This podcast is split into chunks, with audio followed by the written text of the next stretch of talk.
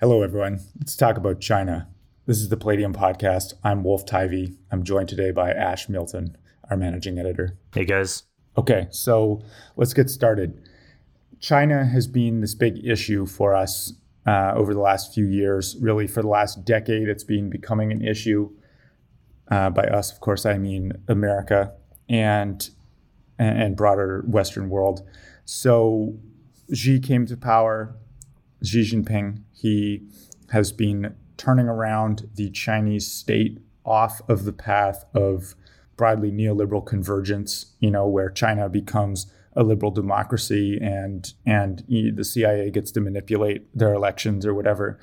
That doesn't seem to be happening. They're not going that way. The the the Chinese state has sort of definitively rejected that path, kicked all the CIA people out of the country, uh, killed a bunch of a bunch of the agents that's that's uh, a very interesting situation. It's not what everyone thought was going to happen, or rather, I'm sure it's what what some very hard-headed and realistic people thought was going to happen. But the American elite broadly thought that China was going to become, you know, another Germany, uh, very friendly, very subservient, uh, very democratic, and very manipulable. And that has not been happening. So this opens this question: What do we do about that? Um, there's sort of broadly there's there's two camps. There's the sellouts and the hawks. The sellouts broadly think that we should just surrender to China uh, they won't state this explicitly in public. It's more like, yeah, we should continue to do business with China and not worry about it too much, uh, despite China having a, a, sort of very coherent plan for how to get the American elite to sell out and, and become the economic and political center of the world. And the other the other side is is uh, you know the hawks, who they won't say this, but but basically let's first strike Beijing maybe I'm exaggerating here on both sides, um, but these are the the poles. So so you know, there's everyone everyone in between there as well. People who think maybe we need to be a little bit more assertive over the Taiwan issue, over the over the Xinjiang issue, over the Hong Kong issue. Um, everyone's forgotten about the Tibet issue. That's on the Hawk side, yeah, and and then on the the sort of sellout or dove side, you have you have people who just think, okay, let maybe we can leave each other alone. Maybe we can come to some kind of friendly relations that that doesn't result in in anyone having to fight anyone else too aggressively. So these are I, I think I think both of these positions have something to them. Um, maybe there is a way to thread that needle, um, the golden mean somewhere in the middle where we um, you know neither first strike Beijing nor sell out. But that whole discussion kind of puts the cart before the horse. It is framed in terms of a China we understand, a China that we just need to figure out our response to, as if you know America's got this secure global hegemony, and there's these local issues that keep popping up, like some dictator in the other side of the world who's taking his state out of the the international community norms and um, doing something else that we don't like, and we just have to kind of police the world, you know, world police uh, America. But I think I think maybe we need to take a step back. The fact that China broke all of our predictions means that maybe our worldview isn't as sound as we thought it was. And maybe our strategy wasn't as sound as we thought it was, and maybe we should rethink more. Maybe we didn't understand China as well as we thought we did. So, backing up, um, the, the frame we've taken with Palladium as we think about this issue is China is an epistemic problem. We have to learn from China. We have to understand China before we can even formulate grand strategy. You know, before America can can formulate a new grand strategy in in the Pacific and, and elsewhere, we need to understand what we're dealing with. What does a multipolar world with China as one of the poles look like? Um, what does what what is China? How do we understand that? So this is the set of questions that I wanted to explore on today's podcast. Um, not so much these grand strategy questions of should we nuke Beijing or not, but but the the the more fundamental question of what's even going on over there and how should we understand it and what can we learn. So another another dimension by which you might want to learn something, uh, another reason, is that America has been broadly stagnant and not gaining uh, not gaining ground in terms of technological development, infrastructure development, demographic development, uh, you know, there's many different dimensions here.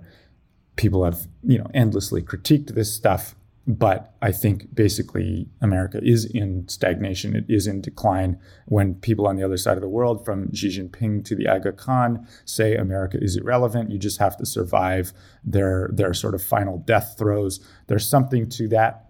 America is is on the way down right now, and uh, meanwhile, China is on the way up. So, presumably, they are doing something right that we are not doing. They know how to run a state, they know how to develop a country in a way that we don't, or maybe they want to in a way that we don't.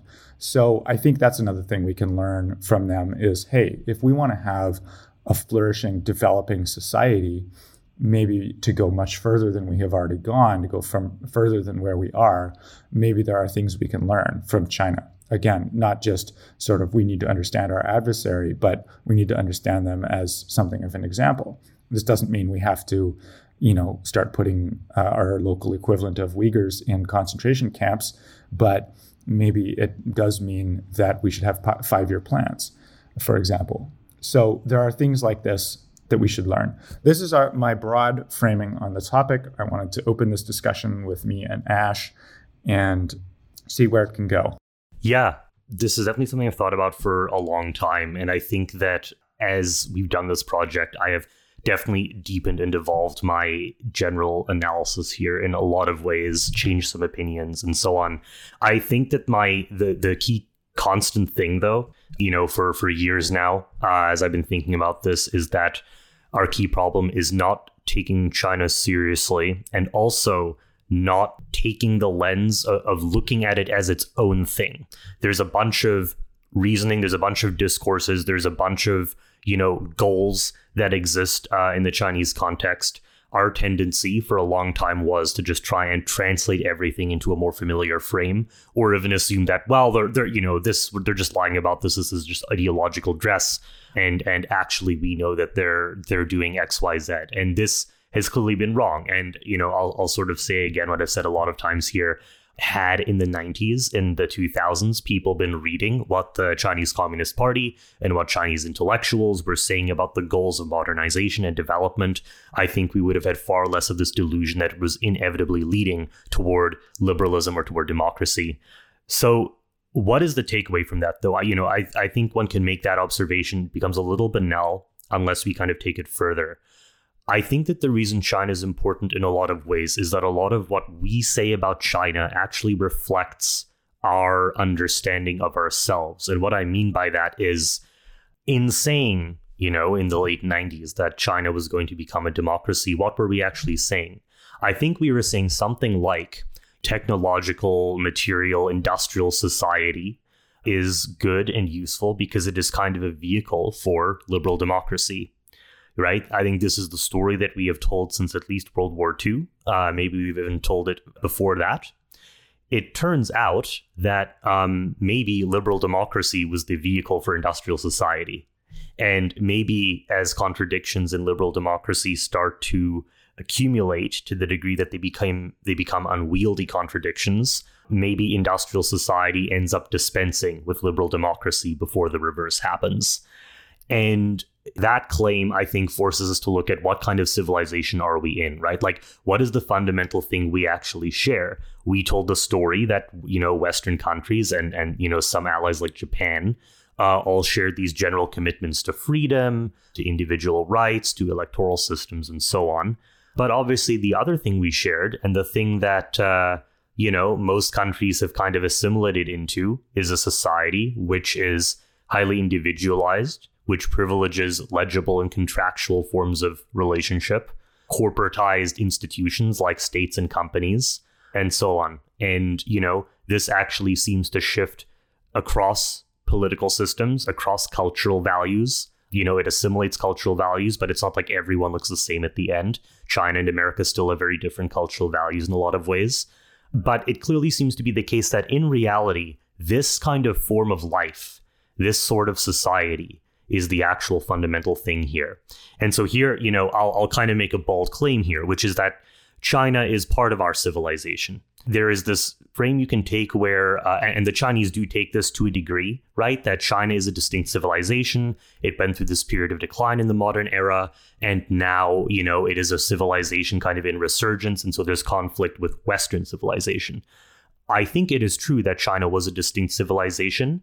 I'm going to make the claim here that if we understand our modern civilization, and again, maybe modern civilization in the sense of modernity, is the more correct term than Western civilization. If we understand that, then civilizations which assimilate to that form of life, in a sense, become part of our civilization. And we've seen this historically before, right? Like, you know, uh, 400 BC, Rome is not really a fundamental part of the Hellenic world, but it becomes more and more powerful. It assimilates to it. Eventually, it takes over the Hellenic world periphery powers rise, you know, assimilating to a form of life and then rising to take control of that form of life. This is something that has happened historically. It's it's a very normal arc of history. You read historians like Carroll Quigley, they discuss this in depth. So, yeah, if if we take that form of life, this industrial society is the key thing, and we we actually start to think about, hmm, maybe we outcompeted people because we had the most functional form of that society. Then the fact that China is kind of selectively assimilating it becomes important because if China theoretically can make a more functional version of that society, and now functional here doesn't necessarily have to mean, you know, good for everyone or even nice to live in, although I think to a degree that stuff does in fact matter. Um, I certainly don't think China can stay utterly dystopian for too long. And, you know, definitely for most people in China, life has gotten better in the last two generations. But if they do create a more functional model of this thing, there is no reason to think that their, you know, their form, their iteration of this this modern industrial society thing can outcompete and a periphery can rise and once again kind of try to take control of the thing or at least represent this big problem. So I'll I'll leave it there for now. I'd be interested to hear your your responses to that, Wolf. But basically, that starting point, China is part of our industrial civilization. What we have here is a rising periphery against the previous center, that being America, obviously. Yeah, so I think you're exactly right on China being broadly a part of Western industrial modernity. So, some key clues here their schools look like ours, their clothes look like ours, their, you know, obviously the machines, the actual in industry looked like, looks like ours used to look back when we did that the paths of life look like ours, right? Have a career in a high quality sector like finance or tech or medicine or law. Yeah, right, exactly. The yeah, the jobs, the the kind of values of life, you know, if you look at the the sort of Chinese upper middle class and the elite, you see a bunch of people who want to send their kids to Harvard, they want to have Gucci, they want to they want to live in a nice big house, you know, it's this it's this very like global kind of aspirational bourgeoisie lifestyle that that that is very obviously closely related to what has happened in the West. Even the propaganda looks like ours, made in China. The China dream. It's literally grift uh, off of American propaganda. Right, right, right, right. So, you know, what would an actually different civilization look like? I think having the very basics like your own clothes would be would be something. You know, they're they're working on this. They're with the Hanfu movement, where sort of fashionable young people in China adopt traditional, sort of pre-modern Chinese clothing styles. Uh, it's very beautiful, very aesthetic. I hope they go down that route, but that that is not how Xi Jinping dresses. Xi Jinping wears a suit. Uh, his suit is either navy or black. His tie is either red or blue. Um, in other words, he's an American. So, and, and you know, that's a little bit. Uh, a bit of an exaggeration, of course, that not everyone who wears a, a, suit is American, but it's very clear that he's influenced by America. I think the way to understand this is that we actually have an enormous amount in common with China in terms of our modernized development path. The key difference, there is a key difference within the modern Western industrial paradigm. And that key difference is the sort of liberal democracy capitalism model versus the n- not liberal, not democracy, state led industrial development model. And th- this has been one of the key divisions within Western modernity for you know over a hundred years. I think um, we've seen, you know, we saw obviously with with the communist world, maybe they count as something different, but things that were going on in Japan, things that were going on in uh, Germany, things that even were going on in the United States. These things were live debates. The, this question of of kind of how industrial society is to be organized, whether it's going to be some kind of technocracy or or this this democracy thing that or pseudo democracy that we ended up uh, settling on, at least in the West. And so yeah, there's there's the way I see it, you have this overall family of of westernized industrial modernities, and you have a, a key sort of split within those, which is the the statist path or the capitalist path, or capitalist democratic whatever civil society path. And and in some ways the the key actual core distinction there is simply how formalized and overt power is because all the same institutions that China has for engineering their future, you know, making plans, eh, doing social engineering on the population, sort of laying out new political rules for everyone to follow and, and strategizing about those things and enforcing those rules and generally just how they develop their society. It's actually all very similar to how we do it in the West. There's there's in some sense only a few ways to do this. The key difference though is we present that as sort of private sector, civil society, NGOs, foundations, and public discourse, whereas they present it as the Chinese Communist Party. And in fact, under the surface, those things may not be all that different. The difference is in branding. Um, but I do think that the overt branding now, this is where I, we we get into my personal opinion. I do think that the overt branding on power actually is much more functional because you can be much more honest about what's going on. Everyone can understand the thing much more clearly, and uh, I think you can coordinate it better. So that may be one reason, uh, if I can throw one out, that China has been doing very well is because they have a more overt and honest model of how industrial modern life actually works. There may be other differences between us and them. I think another one that is worth bringing up, which is a, a different sort of thing, is the question of what ambitions do the elite have? So, uh, do you even have an ambitious elite? I, I think in both cases, uh, China and the United States have shockingly few actually ambitious elites but uh, and, and, shockingly many who just want to grill in some form or other. And you know, this is a serious problem for both societies. But I think I think in China, at least, the, their president Xi is one of those ambitious elites, and in the West, it's hard to identify um, big big visible ones. But uh, what what kind of is behind that there's there's this possible division behind that, which is this question of do the elites feel secure in their current position, or do they feel that they need to develop their empire overall to get a better position?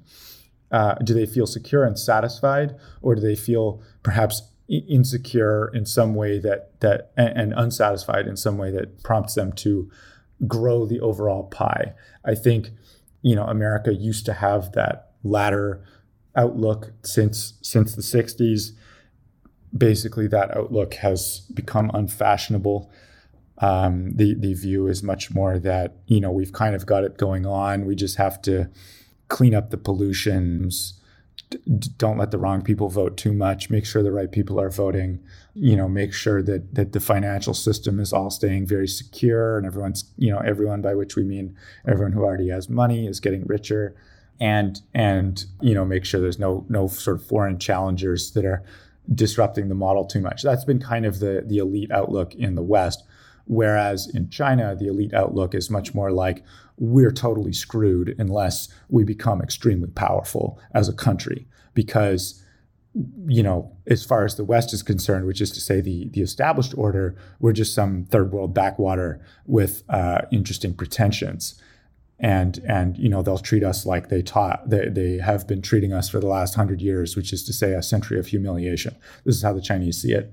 Or not not precisely the last hundred years. This is more like you know 50 years ago. They they were thinking thinking this way. Well the century of humiliation ending with with national liberation uh, and then the path from from 1949 onward being the slow climb back to uh, civilizational redemption Right, but then that slow climb is obviously totally informed by that worldview. It's like we've been humiliated by the West; they will continue to humiliate us until we become rich and powerful, and able to to fend them off. And and so that's that's their outlook.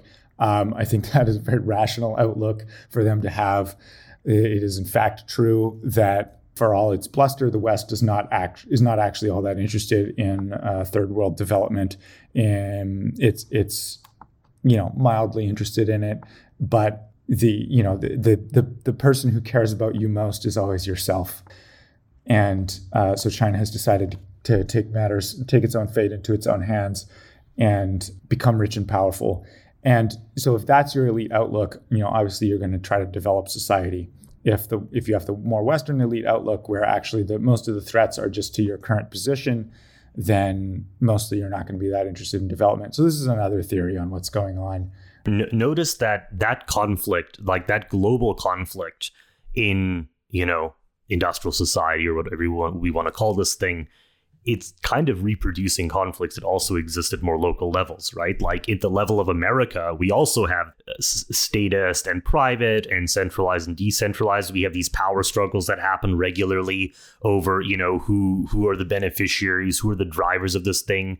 You, I mean, you even see it on the city level. Uh, you see cities, you know, compete against other cities, and to to me, there there's actually something to be said there then about the strength and vitality and power of this form of society that you know in general someone who is serious and someone who wants to kind of like make themselves matter make themselves powerful in the world end up one way or another trying to figure out ways that they can not just become part of this thing but kind of take control of it. You know if we imagine this as a kind of more conscious thing given that there is stagnation occurring in one you know section of that society in america a form of life that then can go to other regions and kind of like excise some of the parts that seem to be dysfunctional, assimilate new people to that mode of life. Like if this were a living thing, this would actually be a very healthy kind of organism. You you, you mean uh, you mean industrial modernity here? I mean industrial modernity, yeah.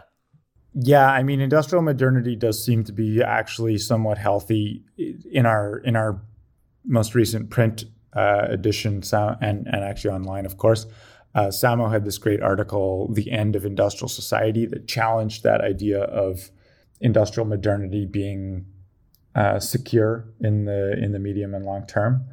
Uh, basically, his view is that it's going to burn out its own uh, sort of demographic and cultural and social technological base, and uh, China, for example, will become post-industrial the same way we did, and maybe someone will figure out how to industrialize other parts of the world, um, you know, India to a further extent than it is now, or Africa, or, or, maybe in the Middle East. You know, there's there's various places that could take a crack at it, but but at some point, at some point, if everyone has transitioned into this kind of stagnant post modernity, the that form of life has has run its course. But you know, while it's while it's still getting there, it, it does seem to be quite healthy. Yeah, there's this question. You know, th- there's the question of the next 50 years, and then there's the next the question of the next 150 years. Um, I think those are actually the appropriate time scales. I expect that in the next 50 years, we will see China become much more powerful. Will it entirely eclipse America? We'll see. I don't think it can entirely eclipse America, but it can certainly outgrow it uh, in a lot of ways. But uh, as for 150 years from now, I mean, you know, uh, we we're already seeing China hitting this like demographic inflection point. It does not seem clear that China or or other East Asian countries like Japan are able to do the immigration thing effectively. I, I'm sort of feeling. I mean, this is somewhat off topic, but I, I feel it's important to address. I think that there's somehow people have uh, sort of a cope or like you know coping mechanism with with this idea of of oh the West will win because of uh, immigration or, or, multiculturalism or something like okay. this is not my claim by the way. I, yeah, but but I see people making this kind of claim. It's like that that you know uh, America's you know, obviously in decline. China's obviously on the rise. They have five times as many people as us, um, but but you know we'll be able to to import people from somewhere else and and like catch up to that. You know, there'll be a billion Americans, um, and uh, by which we mean you know a billion people from all over the world who happen to live in America, and and somehow this will this will like turn things around. But it actually doesn't feel realistic. It feels like someone's searching for ways to kind of um, cling to their their um, they cling to sort of their their current worldview because uh, when you look at what actually happens with immigration, you get a lot of you you end up just importing these these foreign caste hierarchies.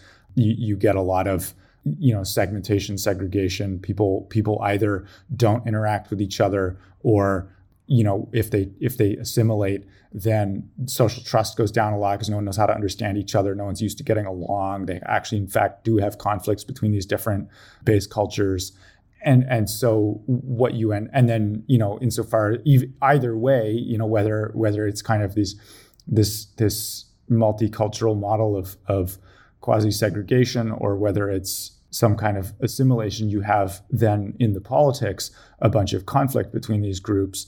They, they don't in fact have all that much in common. They don't actually get along. It's like all we have in common is you know that we come to America to like have freedom to buy consumer goods and and work high paying jobs. Like that's that's actually the only vision that's being sold there, and uh, I don't think that's enough to actually bind people together. So I think that the the idea that immigration is actually that much of a strength relative to East Asia, I'm not convinced by it. Right. So I'm making a much more narrow claim here. My narrow claim here is that when the West started hitting the demographic inflection points, they were able to do the offshoring and to do the immigration. And regardless of what the ratio was between how much was real and how much was sort of just giving people confidence that the thing could go on so that they would keep investing, it did something. Like it kept things going in some way. Whereas China is hitting that inflection point with no scaffolding whatsoever. I, I think that I think though that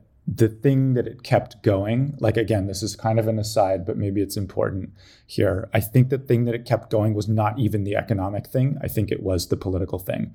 Uh, the the immigration was primarily a political action to maintain the hegemony of the current system. Like in the 60s and so on, there there was this crisis of of um, you know, Nico, uh, one of our writers, describes this as like the falling rate of pro- profit problem, where the like as society had reached this level, this this kind of level of, of maybe full development, suddenly the the capitalist class was unable to to continue their growth of private wealth within the current paradigm unless they figured out a way to disenfranchise the, the rest of society. And so globalization and immigration basically uh, are effectively that and and so then you see thereafter this divergence between you know GDP and and uh, the prosperity of the median and average worker. I think that was the actual thing going on there, which is say a political question of who gets the goods, not a question of uh, you know, do we have enough labor to to keep the machine running? Because if you look at the actual costs on that stuff, it's like not clear that a profit has even been made. It's more like that the the the the the kind of private wealth ruling class has better leverage in the post-immigration situation. But anyways, this is all my like this is this is a bunch of skepticism on that claim. I'm not sure how seriously I take these things, but I think they need to be considered and we shouldn't blindly sort of dive into this like, oh yeah, if we just continue with the the kind of political initiatives of the last generation, um, you know, somehow that will that will like be the big difference between us and China. I think, you know, the the question China has this demographic problem, right? As as we do. I think America actually has it worse. But there is this demographic problem of in Western industrial modernity. Well, and, and so that's but that's only one component too, right? So like I, I think the more the more important claim that I, I I'm I'm going to make here is that when we look at how long it takes a, a society to sort of go through the arc of that initial vital first flush of industrial modernity to the kind of like this stagnation phase where it seems like institutions aren't renewing themselves and it seems like these inflection points are getting hit. Yeah, I mean, you look at Europe and Britain, right? You know, uh, kind of fuzzy where you want to put the start, but I'd say at least the 1700s through to the the early 20th century, we're looking at like around 250 years or so you you then move to America, you know, and it's like okay, maybe like you know mid 1800s, early 1800s through to let's say uh, 1973, and, and, Russia, you know, went from you know Soviet modernization and, and kind of you know imperial modernization shortly before that, although that didn't last as long. But let's give you know they, they just under hundred years, and they they still are you know they have these kind of functional parts of their society. They they might still kind of successfully pull something off but they are no longer, you know, a, a superpower. So there's definitely been a stagnation that's happened there within less than 100 years. And obviously, the collapse of the Soviet Union was a political stagnation. And then there's this question okay, so it's it's strange that these cycles seem to be shortening. If China so early in its path, you know, 50 years essentially, is already hitting its inflection points, unless their elite, their political ruling class, are able to kind of figure out solutions to this, they might have an even shorter arc. And so in the short run, there is this health in industrial society, and China is seems to be in a strong position now to be this rising periphery. But if that ends up being a short arc, then China could just be more of a symptom in the long run. That like there is this more general, essentially global level of decline going on. Yeah. So what right. So in that view, what you actually have is you know, Western modernity, Western industrial modernity as an overall project has, you know, continued to operate and various powers have played catch-up growth to it. And which is to say, joined the project and received an immediate, very large benefit as they catch up to its current level, but the actual current level of the thing is stagnant. Right. So the short run revitalization hides a kind of longer run stagnation, basically. Right, right. So so China is is not going to sort of outrun the West in this view. China is rather going to catch up to the stagnant and dysfunctional but wealthy position of the West. And then, you know, we'll see what happens there. So within the model, it's sort of like China. I, I think I think the the Chinese strategists, um, you know, we've we've done a lot of look at this, uh, looking at this, and they don't seem to see things all that differently than that. Like basically their view is okay, we're going to do catch up, we're going to become we're going to sort of fully join modernity and then you know, we're five times bigger and the Chinese Communist Party is more coherent. So then that will you know will become the center of, of the world and we'll be able to sort of overcome our century of humiliation. It's it's an interesting motivational structure. It, it, makes sense. It does make sense. It's like it's it's a it's a sound strategy. The question is once you get there you know within within the paradigm they're not breaking the paradigm. It'll be within the paradigm. And then there's this question of like okay now they're going to become the the center of of industrial modernity it'll no longer be you know entirely western but in fact it will still be descended from from the western thing maybe there will be a big fight with america over that you know because america currently has has the bigger military and and more established power and china has uh, very shortly i think the um, or they're attempting to get the bigger economy and kind of more vitality. We'll see what they actually manage to do. They actually aren't even as uh, autarkic as the United States. I mean, everyone imagines the United States being this kind of like, oh yeah, we just import everything from China and Germany, and like we can't do everything ourselves. But actually, the United States is the most autarkic country. We we do the most things ourselves uh, uh, of anyone in the world. So that's interesting. But yeah, so that, that's that's like this conflict within the paradigm, but like the moving beyond the paradigm is not something that's on the table currently. Right. And and I think that one of the reasons it's important to be actually looking at what is China saying, you know, uh, what what is its discourse or are its discourses because there are a number of them.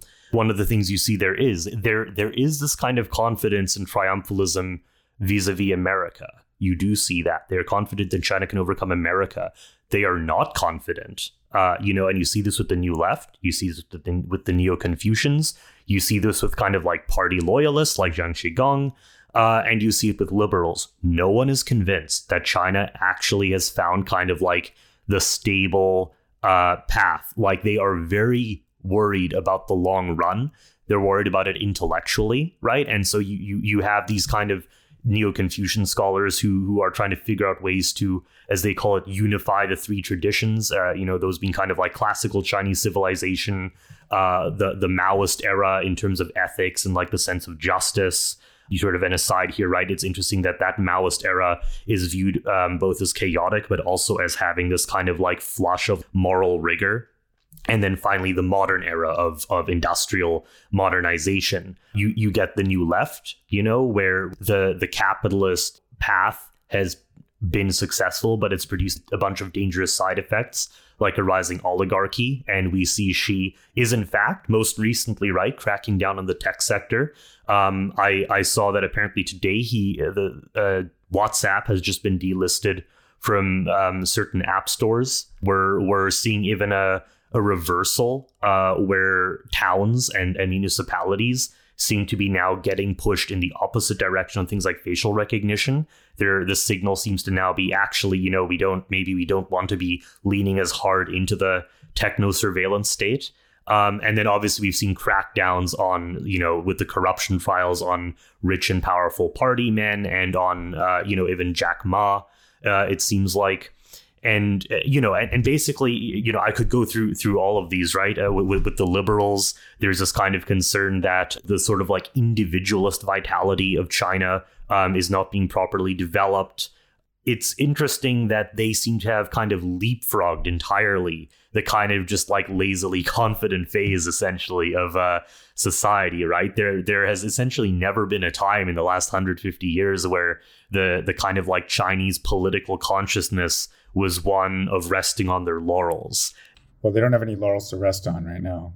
They have very consciously a lot of existential problems. And I mean, in the West, we've we've kind of not really had existential problems for for a long time. Even the Cold War, it's like, yeah, you know, we might get into this this nuclear slap fight with with the United the USSR, but like even that you know by by by the what like the 80s it was kind of just just this abstract thing. You know by the 90s it was quite clear that it wasn't going to happen. Like we, we've been we've been smug for a very long time. The important difference to me here between america and china is that in china people's grandparents have memories of living through the 70s through like almost a state collapse in many regions and, you know, 150 years ago, there is the memory of of foreign powers literally destroying their society, literally hooking people on drugs, you know, as a path of dependency. I mean, you know, century of humiliation here is very visceral. And when those two moments in history define your consciousness politically, you are going to be super aware of existential threats in a way that no West, no American elite certainly uh, has been in in probably you know since the Civil War. Really, America has not had had an actual destruction or a looming destruction right in its face for a long yeah, time. Yeah, no, and it's always been this kind of like we can hype ourselves up with these with these existential narratives about you know if if if the Germans take the continent, it's going to be the end of the world, or or like you know if Japan takes the Pacific, it's going to be the end of the world. But like these have always been these sort of overreacting to these peripheral events um, rather than rather than like very overt in your face existential crisis which which China has been chewing on for what like 200 years now? Like even the nuclear drills right that is existential but it's somewhat different from seeing Japanese or British soldiers marching through your streets tearing down your signs kill you know raping your women killing your men and uh, putting up a new flag. Yeah. So this is this interesting um there's this other thread here of basically back to kind of the question of learning from China, their situation reflects our situation, or rather, how we see their situation reflects how we see our situation. And I think this goes both ways. So, you know, the first and most obvious way is that I think when we look at China, we are thinking about industrial modernity without all the usual ideological blinders because we don't have to think that it's good, right? And in its current pattern. So we look at China and we say, oh, actually, the real story of industrial modernity is this, you know, oppressive surveillance state with sort of uh, this untouchable elite that that controls everything from from the center, and you know that's and, and everyone just gets you know ground to dust under under the boot of like state capitalism or something. Like this is sort of how we see China eh, in in kind of broader discourse, and and that in some sense is just a reflection of how we see modernity that that actually we think that is sort of the most natural and correct path and we think that you know to, to do industrial modernity properly would be this oppressive surveillance state kind of uh, worker exploitation thing. And you know to the extent that we're not going down that path it's because we're kind of uh, you know either more enlightened to just like not do that development thing. You know we're afraid of of development. We're afraid of having a strong state. We're afraid of uh, industrial progress like all of these things i think are very clear that we are afraid of these things. Um, so we decide not to go down that route. But then the other side is even insofar as we do decide to go down that route we go about it in that sort of evil way that we imagine it has to be. So you know we have different propaganda in the west but we're also doing this this like politically invasive surveillance state thing. We're also doing this this very extractive posture towards towards workers and so on. And so where we flip this around and, and have it go the other way is, well, actually, what's going on in China isn't quite the the horrors out of our imagination. Some of it is, you know, what's going on in in uh, Xinjiang and so on, but but a lot of it isn't. And um, you know, a lot of it is actually just people being optimistic for their country as they collectively pull themselves out of poverty and and into some form of of national prosperity. And that actually like this is the picture that we don't see when we're we're just like projecting our anxieties onto China.